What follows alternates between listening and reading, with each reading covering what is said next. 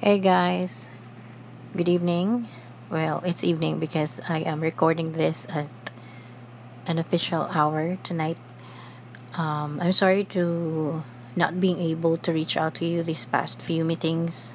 Well, that was one to two meetings, I guess, that includes today or that of yesterday. Apologies about that because I am uh, currently on deadlines, so I have to meet certain requirements uh, in an urgent manner. So I have to deal with that. So please bear with me.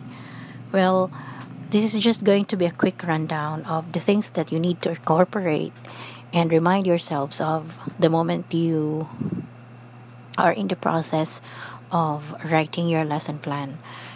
Um, basically, since we have talked about the idea of communicative competence, I just want you to emphasize in your lesson plans a learner oriented strategy.